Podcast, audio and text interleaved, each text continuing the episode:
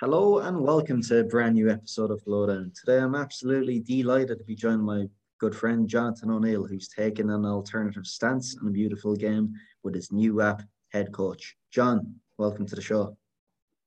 Cheers, Connor, mate. Thanks for having me. It's been a long time coming. Long time coming. Uh, plenty of Zooms to get here, but uh, glad we've we both had the time in our busy schedules to schedule this chat. But anyways, Johnny, I'm sure like we both know each other's career journeys inside out by now. But um, just for everybody listening, could you elaborate a bit more on your own unique footballing journey to that? Yeah, how, how, how long have I got? Where do you want me to start? I think there's a limit on the Zoom call, so hopefully no more than a few hours. no worries. Well, uh, uh, you know me, I'm from Belfast. I'm from the same island as yourself, albeit one island, are much different cultures on them. So I was brought up in North Belfast, which is a bit of a, a football hotbed. So I was a Cliftonville fan, which is the oldest club in Ireland, um, oldest stadium in Ireland too. So I've been following them from I was about six years of age. Uh, that's probably where my passion started for football with my dad bringing me to the games. And then on top of that, I think around the same time you would have had Arsene Wenger signed for for Arsenal as the manager. So I suppose my teams have always been red and it's all fused together from there. So that's where my passion for football came from. Started coaching when I was about 20, went back to school, did my BTECs, HNDs, grads, postgrads, all that kind of stuff. I did my postgrad in coaching. While I was doing that, I was working for a football club called St Mary's, which is a grassroots club in Belfast. They're one of the biggest in, in Ireland. So worked there for about seven years. Moved from there once I'd done my B license and went to a club called Knockbreda, where I spent a short period as an under 20s coach. Just around that time, about six months in, before I missed my uh, Northern Ireland Cup final with my team, I ended up signing for Vancouver Whitecaps. Went there to work as a provincial academy centre head coach in partnership with Canada Soccer, where we ran their high performance program from U15 to under 18. Spent about a year and a half there. Um, ended up going with Burnley, their foundation, to be head coach of a Chinese project they had over there. It was their biggest project they had at the time. And unfortunately, with COVID, everything went to dust pretty early, released from the contract. And then since then, I've been a bit of a football nomad. So, yeah, that's pretty much my journey in football now. It's been a lot of leaps and bounds and forward steps and backward steps, but it's certainly been a been a drama to say the least. Yeah, it's really interesting. Just fascinating the level of detail and insight down to your own unique jo- your your own unique journey, Johnny. I suppose Arsenal and Cliftonville being one unique mixture, but another unique mixture, you know, would be the role of emotional intelligence within football. And that's what I know you're doing currently at this moment with your new app, Head Coach. I mean, could you just describe succinctly for us all listening? I mean, what exactly is EI and how does it affect performance on the field? Funny thing, mate, because the thing about emotional intelligence is it's interpreted many ways. There's multiple models for it. There's been a lot of research put into it the past 20 years, but to put it maybe very simply, emotional intelligence is the ability to recognize your emotions, how they impact you, how they impact your performance, whatever that may be, whether it's at home, in the workplace, coaching, and how it affects others around you and then how you can potentially recognize other people's emotions and how can we manage that that relationship. And it's funny because they say that but there's been a lot of interest in research recently. One of the research things i looked at was a girl called lisa feldman barrett where she's a neuroscientist and she says that humans more or less overestimate their ability to understand and recognize emotions in other people. So i suppose for the sake of our argument um, for our conversation, we'll speak about understanding your own um, emotions, how it impacts your performance. And if you want to go into a bit of a rabbit hole with the other side, then we could do that too. So yeah, that's the way I would look at it. Very interesting. And I suppose with the latest research that's coming out on EI, John, I mean, would you take from that that we ourselves as coaches need to become more emotionally intelligent? Or do you would you argue for the fact that there should be an individual separate coach like much akin to what we're seeing now in football with set pieces coach, um, mental coaching and whatnot. I mean, should there be separate emotionally intelligent coaches for the players? I mean, when we speak about mental and we spoke about spoke about emotional intelligence and, and, and psychological and all that, I'm all for a multidisciplinary team. I still think that the coach has to embody and know a bit thing or two about each of these things and also put it into practice. So there's certainly something to that. The, reason that I like the emotional intelligence model is because there's a million psychological models out there. But for this, for me, for for for me as a coach, it kind of covers everything because the model that I use instills confidence and adaptability and empathy if you're a coach and competitive drive if you're a player. So yeah, for me, I think that it's key for a coach to have emotional intelligence. And if he doesn't, he's going to have to have someone really close to him who's able to understand him and convey his message. Because if you think about intelligence itself, it's probably the ability to recognize patterns and it's probably linked to your football understanding and competency but you can be the smartest coach in the world and have the deepest understanding of the game. But if you don't connect with your player, you're never going to impact them. So if you don't have the ability to create a relationship, then you're never going to get it across to the player. So I think there's something about football ability, football competency in relation to understanding tactics, game insight, execution, periodization, all that kind of stuff. But also, how do you bring it across? And not just in your session design, how do you speak to people? How do you manage people? How do you manage yourself? Like speaking about EI in isolation, it's completely logical, right? How we react as humans to each other and whatnot, how we speak to others, how we see ourselves in front of others. But when we look at EI within football, you know, it sends a shiver down many a spine. And I suppose you yourself taking the football coach route in your journey to date and doing the EI stuff now on the side, Johnny, um, there must be some, you know, formative experiences you've had in your youth, I suppose, growing up or in your early earlier coaching days that has, I suppose, focused your energy or allowed you to channel your energy looking more at the EI side. Would I be correct in saying? Yeah, hundred percent, mate. There's certainly a cultural element to it. It's, it's funny because we spoke about this before, and these things are really common sense. And I could swear when I was in China and I was trying to uh, translate emotional intelligence into Chinese, the direct translation was common sense, something along those lines. But as we spoke about before, like common sense isn't too common. And when you add all the variables into life and and how difficult it might be for someone to manage themselves, especially if you spend most of your life like not conscious of what you're doing, particularly if you haven't developed those kind of skills and your self-awareness, then it's going to have a big impact on whether you know it or not. Um, it's going to happen. It's probably much more dangerous, if that's the word, for you to not know than than to know. You know, you know, football, it's still a place where, you know, I mean, how is common sense or EI evaluated on the coaching course? You know, the last time I checked, there's no certificates handed out for either.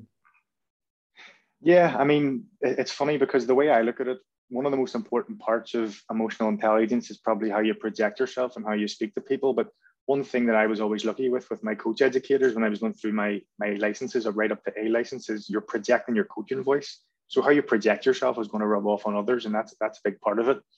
And just to go back to what you were saying about the, the cultural piece, it's funny because I think it was when I was doing my postgraduate in England in around 2015, 16. I was speaking to another guy from Belfast called Paul McVeigh. Paul played for Tottenham Hotspur for Norwich. He was an academy performance psychologist for Crystal Palace. And on the phone one day to him, he asked me the question. He's from Belfast. And so obviously there's certainly something to, to the culture he asked me, did I know what emotional intelligence was? To which I said no. And then there was another funny piece where I was literally just about to step into the module on it in my university course. Um, so it all went from there and it really opened a new rabbit hole. And I would really say that, like we've spoke about before, we probably have it implicitly because some of these skills are linked to your personality and the way you're the way you're brought up. So like good manners and how you speak to people is kind of basic, right? But yeah, I haven't spoke to Paul and done a lot of research from them. And then practiced it not just on my players, but myself. I've really seen the value in relation to expanding your potential, not just as a coach, but off the pitch too, because surely it all goes together if you're a coach. Yeah, I suppose like to go down another rabbit hole would be rude of us not to. Now that you mentioned, you know, you've coached in Ireland, the UK, Canada, and China. You know, three or four very, very different cultures right there off the bat. I mean, there would have been some, I suppose, facets of the coaching practices and each of those countries that you would have absorbed, others that you would have discarded. But I suppose if you're going to take us through, I mean, what were the key differences linked, I suppose, to how people treated each other, how they delivered sessions, and how EI was kind of incorporated into session design and, and all of the above? Yeah, well, I think I think in terms of incorporating it into your sessions, it, it's always going to come from you and who you are and what your values are and what you believe. And that's going to transcend onto the pitch and to your players. I think from when you're coming from Ireland, first thing you have to think about is that coaches are paid to coach. So you got people who are probably great coaches and could really go far with it, but there's no money involved. So they probably come after work, after working and have wife and kids, and then they're throwing a session together. One thing you notice about kids back home is, is they always have a good rapport with their coach. So surely that's that's the basis for for any of it. Whether they have the platform to then go and maximize the potential of their, themselves as a coach, improve the players' football ability, and then themselves is another story. So there, there's certainly something about that when it comes to Ireland. In Canada, the difference in Canada is everyone has a platform to excel because they get paid full time for their job. So I could swear that most Irish league managers working at the top level in Ireland wouldn't get paid as much as an academy coach in Canada, um, who isn't in a professional academy because it's pay to play. So everyone has a platform to fulfill their potential. We have, I mean, when I worked for Whitecaps and you see their facilities at UBC, it's, think it was like something like 30, 40 million dollars to build. And having been at a couple of MLS facilities like the Swope Park in Kansas City, and even going to Barnfield with Burnley, like they have as good as facilities as any Premier League club, and the systems and the setup they have is equal to a Category One because they have a great menu there and they can put it all together because they have the money. So there's certainly something to that. And then I would say that there's a different kind of resilience with a Canadian player due to that. You know, it's as opposed to a, pla- a platform they've had is different. Um, session design is very interesting in Canada, as you know from listening to John Herdman. He's done a great job over there in terms of their coach education department. So I certainly took a lot of stuff from there. And in terms of tactical understanding and game analysis, I learned a lot from some top top coaches in, in Canada, probably more than I've learned anywhere else. Um, in the UK, pr- probably similar to Ireland, but then there's a feel of things different. This is where football's from, and there's the home of it. Think sometimes coaches can get a, bit, a little bit lazy though, because they think I'm from here, so I know everything about football. Haven't been to Canada and met some coaches there better than I've seen elsewhere in the world. That's um that's certainly not true. Um, so that's a shout out to the Canadian coaches more than anything and their coach education system. I do know that they speak about transformational coaching and leadership, which would be tightly aligned to emotional intelligence. So there's certainly something to that in Canada. When it comes to China, coaches are very, very different. And I know you're going to speak about a quote later from Wenger, but they're obsessed with isolated technique because their culture is very point in the finger, do what I say. Um, there's a lot of that. But the thing is, from what I've seen, the coaches were still loved by the players, and the players still loved their their coach. So it's just interesting how the cultural part might um might change what you might frame EI as in that place. It's huge, and it's certainly, you know, football has certainly come on leaps and bounds in the last few decades as well when it comes to topics such as broad such as this. And recently, Simon Kuper obviously has penned a fantastic book on the inside of Barcelona. And in the audiobook I'm listening to at the moment, uh, for some reason, Ruud Gullit was brought up. But anyhow, Ruud Gullit was asked by Simon Kuper about the differences between players in Holland, Italy, and England, the three nations where he played as a player. And he says in Holland, everybody loves to think and they and all the players think they know better than the manager. In Italy, all the players love to think, they always, you know, they always respect the manager.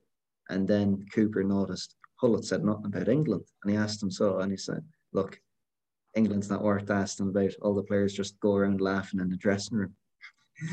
you know, which was a fascinating yeah. kind of uh, comparison. But um, you know, just to revert back, I mean, one thing you know that you mentioned earlier on was about you know, providing pathways for players, which I'm particularly intrigued to kind of hone in on. Um, one book we've gone back and forth with on numerous Zoom calls recently has been Transcend by Scott by Scott Barry Kaufman, and you've put me in touch with his podcast, which is fantastic, by the way, psychology podcast, where he kind of um, debunks the original Maslow's hierarchy of needs. I mean, this latest research, which has come out from Kaufman on transcendentness, I mean, could you just explain a little bit about that, Johnny, and how that you think could impact a future player and coach? Yeah, well, I mean, I can probably relate it back to my own coaching journey as well. And coming from Belfast with no full time football, not a lot of jobs. Like my dream is always to be to, to make a career for myself in football and, and fulfill my potential, whatever that may be. So the way I figured it out was you go work for an MLS club, then you go maybe work for a Premier League club, and then you figure it out from there. So like when I signed for for Whitecaps, it was a great job, great people, great great platform, good money, everything was perfect, um, everything I had wanted. But then you get there and you're sitting, you're reflecting, you're going, well, well, is this it? Is this is this what I wanted and I was chasing and was struggling for and fighting for? Um, and then you probably confuse that with your meaning in life, right? Your purpose or what you're here for. But the, the, the more I look back, that was probably just a goal and a signpost as a measure of that I had achieved or I had got somewhere. Then I realized that wasn't enough. That wasn't everything and then you start to reflect on what, what other aspects of your life have you sacrificed to, to get here and and how does that all tie in so i think since then i've been in deep thought about what it means to to, to self-actualize itself and it, it's what is fulfilling your potential and that's that's true for a player as well as a coach because what what what what great great is it to win the european cup if if you have no wife or you're lonely or you have no friends or you're unhealthy or like are these things you should sacrifice for something like that. And obviously, it depends on your values, right? But for me, the way I look at it is you can have your cake and eat it too. And what I'll refer to is probably if you think about a player who's just retired and he has, has lost his meaning in life because everything was tied around his identity of I'm, I'm a footballer. That's me. It's who I am. And then when that stops, well, well, who are they? And we all know the stats about alcohol and drugs and money and all the issues that footballers have. So there's something about having a, a deeper intention related to your identity. You know, not just a coach, you're also a friend, a person who's part of a group, i.e., humanity. We're also an individual. So, how do all these things tie together? What is, what is my ideal life? I suppose, like, how would I wake up every day and want to spend it if it was my last? And how do I tie my intention to my long term goals? Something around that as well. We know we know that Jordan Peterson always always says that you can't have positive emotion, if you don't have a long-term goal or an intention. Mm. So there's certainly something around the identity of it, who you are, who you want to be, how you, how you mark off signposts in relation to that, and if it if it's okay if you don't make them, because that's going to happen, right? So it, I suppose it's about being okay with who you are, while also having one eye on who you want to be or what you want to do. Wise, wise words, Johnny. But like what I come back to the whole time is um a podcast I shared with you, Daniel Goleman, psychology podcast, or I think vice versa, you shared it with me. Goldman had a great quote. He was like, IQ gets you into the job, EQ determines your performance within it. And for me, like, look, we've, you know, unbeknownst to people listening to this podcast, we've had a lot of Zooms now going back and forth recently about session design. And, you know, we see the fallacy of language yourself and me were trying to explain very similar concepts, but using completely different terminology. So for me, you know, is sense making and self actualization like two sides of the same coin? You know, there's one, maybe there's one level greater than language. There has to be, which is intuition. So when it comes back to EI, at the end of the day, it's all about developing, you know, that trust within your players. If you don't have that trust within your players, how can you begin to describe these concepts even within yourself? Hmm, great question, mate. Uh, when, when, you say that, is there a difference between them? There's one lie in front of the other. What I think about when you say what is sense making is sense making how you perceive the world in relation to the information that you have, i.e., how what you've read, what you've understood, what you've experienced. And the other side then is how you manage and regulate that in relation to how you see it. I think I think that's the way we're looking at it. Probably is two sides of the same coin. It's interesting because, like, you hear the likes of Thomas Tuchel speaking about Chelsea last season. You know how he revitalised that squad when he came in the doors last January. And he spoke about, you know, it's the formation, it's the principles, their lived experiences. We lived them day by day. They enact these scenarios like the players when Azpilicueta is playing right centre back or Jorginho with his back to goal or on the side turn receiving the ball in midfield they've lived out that situation hundreds, if not thousands of times before, which you would expect, which would be prudent of a top level coach like Tuchel. But like, you know, zooming back out now that we know what EI exactly is, how can we actually improve it on the field? I mean, what would be some of the techniques or I suppose practices the best in class like a Tuchel or Klopp would use raise emotional intelligence within their players?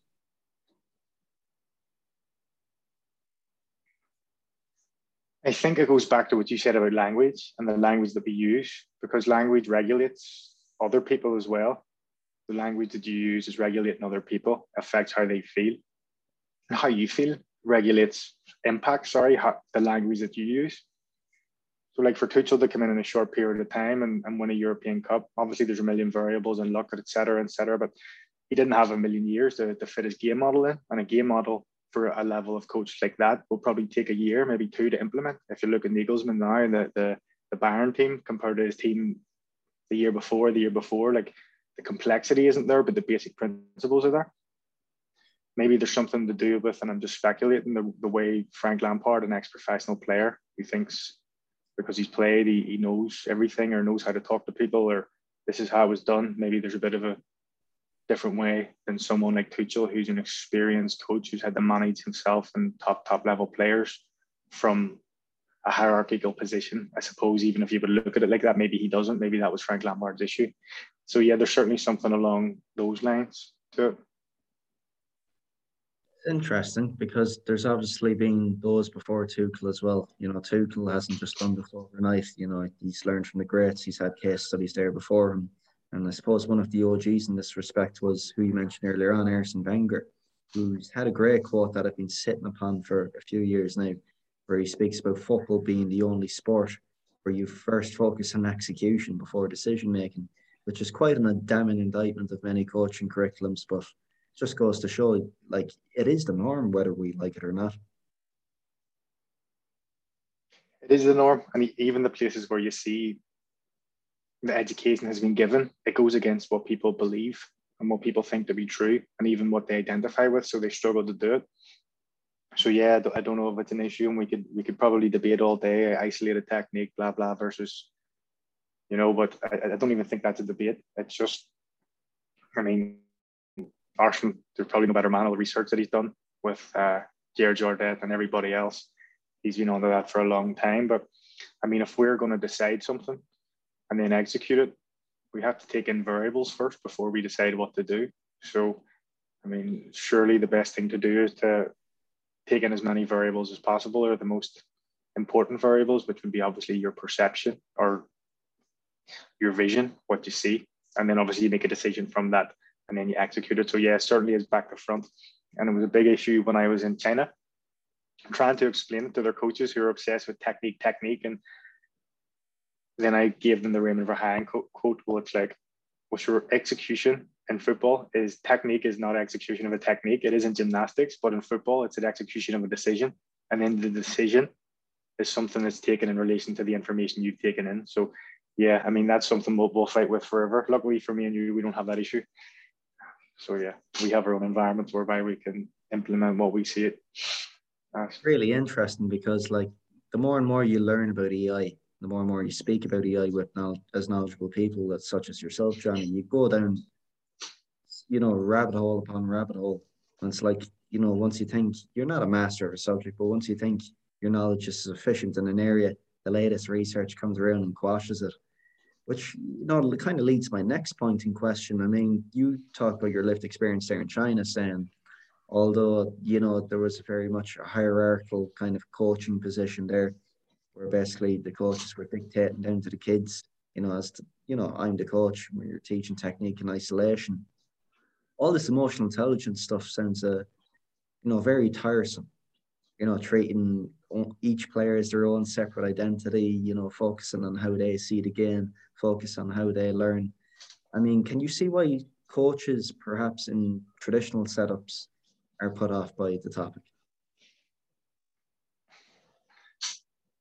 I mean, you can see why anyone's put off by anything because one of the biggest parts of emotional intelligence is self awareness. And that means looking at yourself and how you behave and how it impacts others. And people don't like to do that. It's the worst thing ever short term to be very critical of how you are.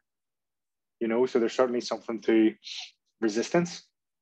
I, I think just in, a, in any sports psychology domain, there, there's always that because they don't see it as something tangible.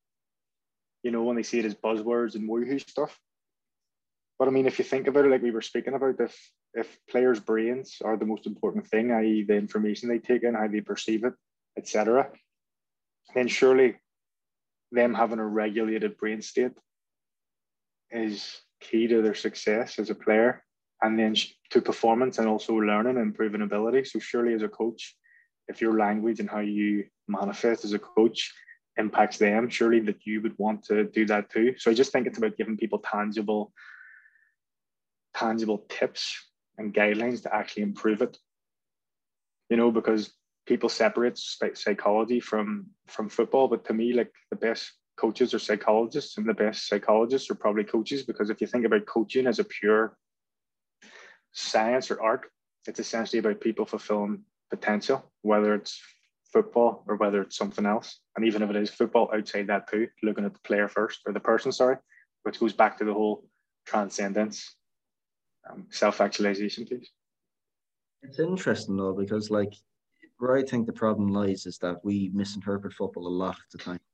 Obviously, one game in 90 minutes is a finite game. It is zero sum. There's a winner and there's a loser and there's a fine time period that one game of football within the course of a season, within the course of a few years, is within an infinite series of games. So, like for me, you know, when I look at yourself, Johnny, just having spoken to you, before I know for a fact, I mean, one of the reasons you set up the app was, of course, you know, you want to develop a niche in America, you want to build a brand and whatnot.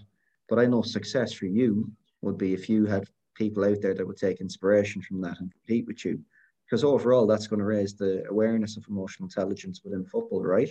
And the more people you have engaging with EI within football, the better it is for you and any other competition. So, I mean, it's just, I mean, what do you have to say about that, just in terms of, you know, football being that zero sum game that we're brought up? Because even like, you, you can't say that nowadays. As a player, perhaps, what, you have a 15, 20 year career at best when you're a professional, but that coach. You know, you've been coaching for the past 10, 11 years. And I hope, you know, and I know you do, you have hopes and aspirations to coach for the next, what, 20 or 30 plus. So for you, football is very much an infinite game. It doesn't stop me. There's no finish line, there's no end. The game is only piece of a puzzle, right? So I'm always thinking about how do I maximize my potential? How do I make sure I'm in the best shape mentally, physically, for the players so that I can, when I'm learning and improving as well as a coach, that I can give it to them. So I think it all goes together. And, and I think that's where I'm lucky because it's tied to my, I suppose, my life intentions, what I want to do with life. If I want to be the best coach, then I got to be a better person. If I want to be a better person, then I better get a good enough sleep. I better reflect, better be grateful every morning when I wake up. So then when I go and speak to people, I'm not bringing them down. You know, we've all we've all had it. We've all been in environments where coaches, you know, like emotion is contagious bad mood, bad energy is contagious. So if you're the architect of that, you should be very, very careful and intentional, particularly when you're working with children and you can impact them for their lives. And one of the most satisfying things for me about coaching is that I have contact with players that I, from I started coaching till the last team that I had, I have an emotional connection with them because I care about them. I want them to get better. And yeah, that's that's for me. It all goes together. So there is no finish line when it comes to football. I just hope when I do finish, when I'm 80 or 90, if that's how long it takes, that um, I can look back and say that that was the same case for the next couple of decades. Just goes back to what you said earlier on, Johnny, about signposting, the type of person you want to be. You know, it's huge, just the small details they all add up. But I suppose, like we've spoken upon on this podcast and dissected, you know, some of the best and worst case examples you've come across in practice. But at the very top of the game right now, I suppose, I mean, who are the best emotionally intelligent coaches that you see out there at the moment?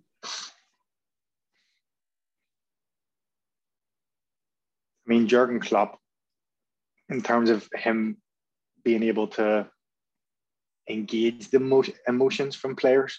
You know, sometimes people think about uh, emotion being absent or something like kind of Zen guru stuff, which it can be sometimes, but there's certainly something about being able to manage people to the point where they're going to run through a brick wall for you. And that comes from passion and relationships. And that's certainly tied to his emotion. I think, in terms of using an emotional intelligence framework in particular, you're probably talking Graham Potter from Brighton. I know that he did a university degree with some kind of particular in emotional intelligence. I know that he did have a very successful career in Scandinavia with it. And I am sure that he has taken that to Brighton and it's probably like a values driven approach with principles. And I do know that their performance and well-being department has merged, which is something that I look at my own like definition of performance as. You can't define it as separately from well-being. So yeah, and even even having spoke to his assistant on my A license, um, Bruno, who played for him as a right back the year before, like he was a top top guy. There was no one more friendly on the course. You, you see a lot of people who give it big time, and it's probably that I'm okay, you're not okay frame. There was no ego from him. There was no um, anything other than help, and you could feel the passion and the warm, positive energy from him. So I'm sure that that's that's something that Graham Potter has envisaged, and then put into practice and, and Brighton. And as you see, they're doing pretty well now. I don't know about their XG and their um, goals against, but they're certainly doing well right now. I don't know what standard deviation I'll have to say about it in the next 10. I think the XG is eventually caught up. Yeah, yeah, that Last could be it. Years, they didn't have too much luck. It happens. It eventually has to come around, doesn't it? Exactly. It just it just goes to say it all. Like I mean, as we've said plenty of times now, there's no separation between who you are on the pitch and who uh, you are off. And you know, if you can get away with it being a player, so be it. You know, as you elaborated upon there with Bruno, that wasn't to be the case. But as a coach, I don't think there's any room to be hiding when it's very much a merger of your personal and professional life. And you're spending the bones of 12, 14 hours a day planning sessions, delivering sessions, doing feedback analysis and whatnot. So like that moves me into my next question. A man as busy as yourself, you know, when it comes to coaching, you've taken a big plunge now to launch your own app, the Head Coach app, which I'm pretty sure will be very successful, Johnny. But I mean, what was the initial idea behind the app? And can you tell us a bit more about the functionality of it? Yeah, 100%, mate. It's probably an amalgamation of a lot of things. I wrote a paper in about 2016 in university about the modern player and what it's going to take to get to the top level, maybe when you're around 17, 18 in the top academy. Obviously, game intelligence is a massive piece of it.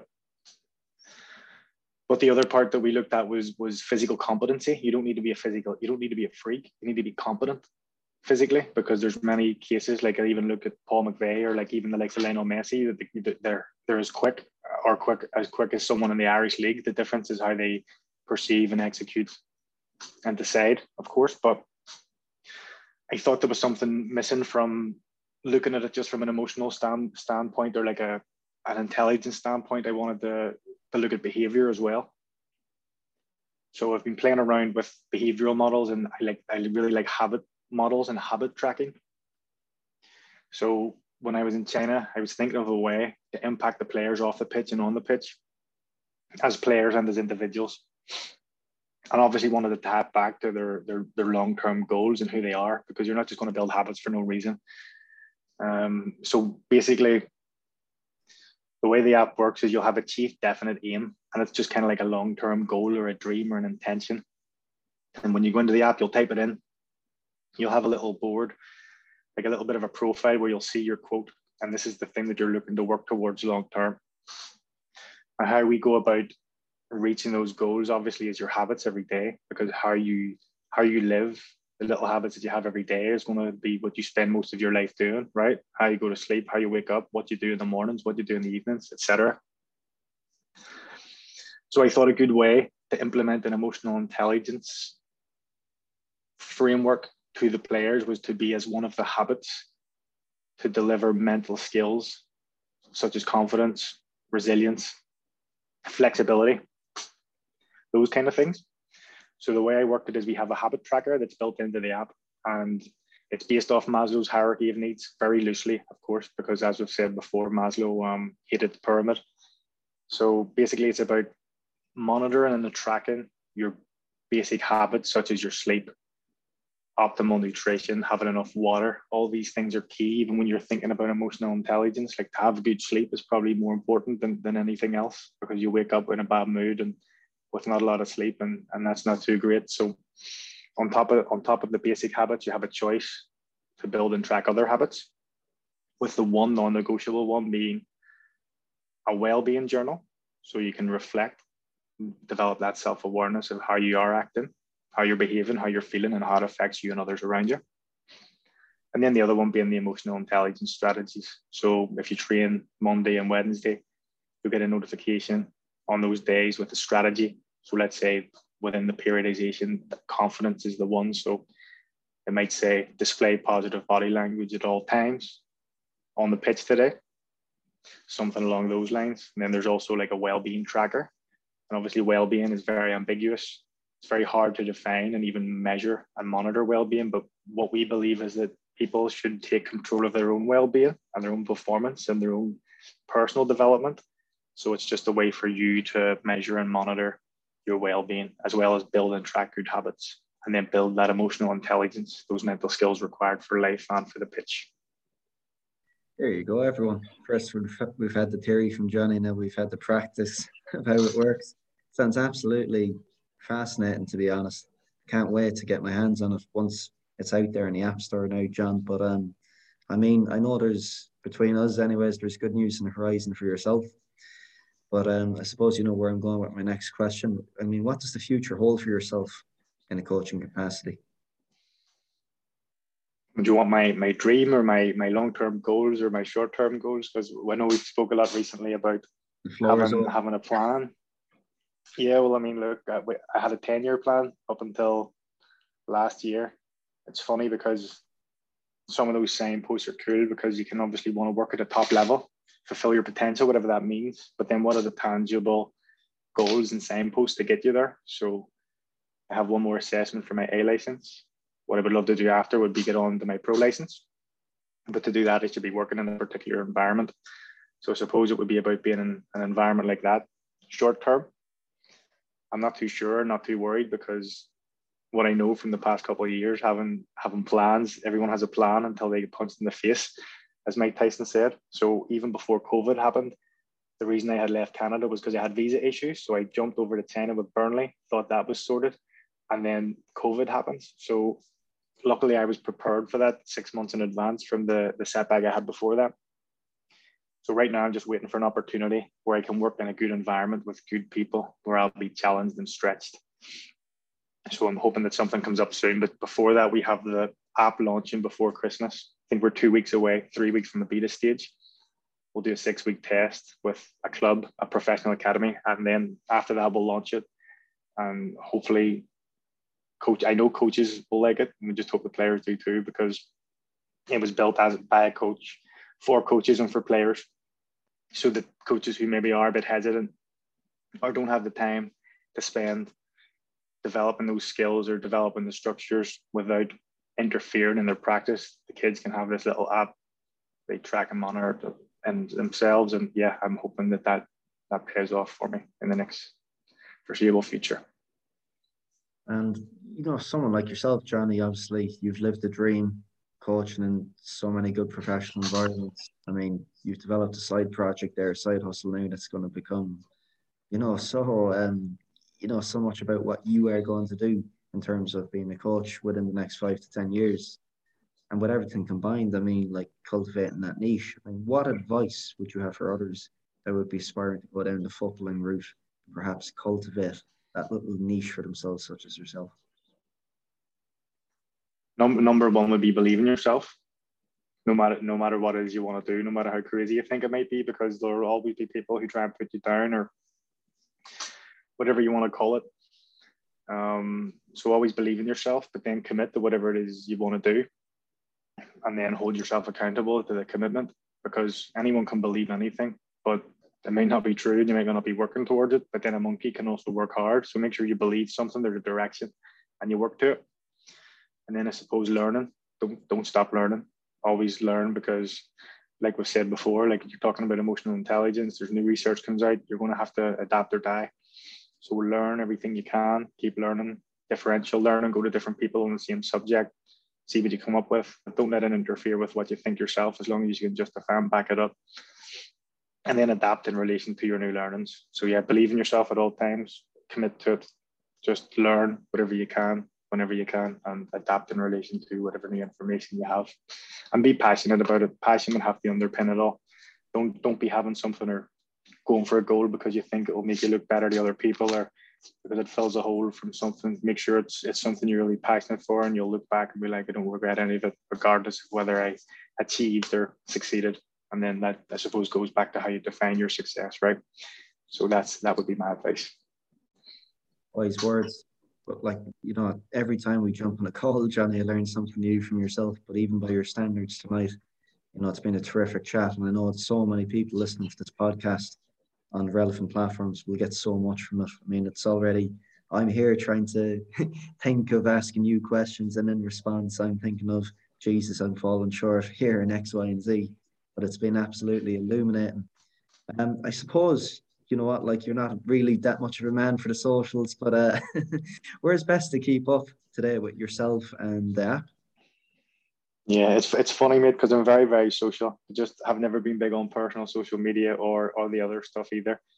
Um, don't rule out in the future, but if you want to get a hold of me, you can get a hold of me at Jonathon J O N A T H O N at headcoach.app app.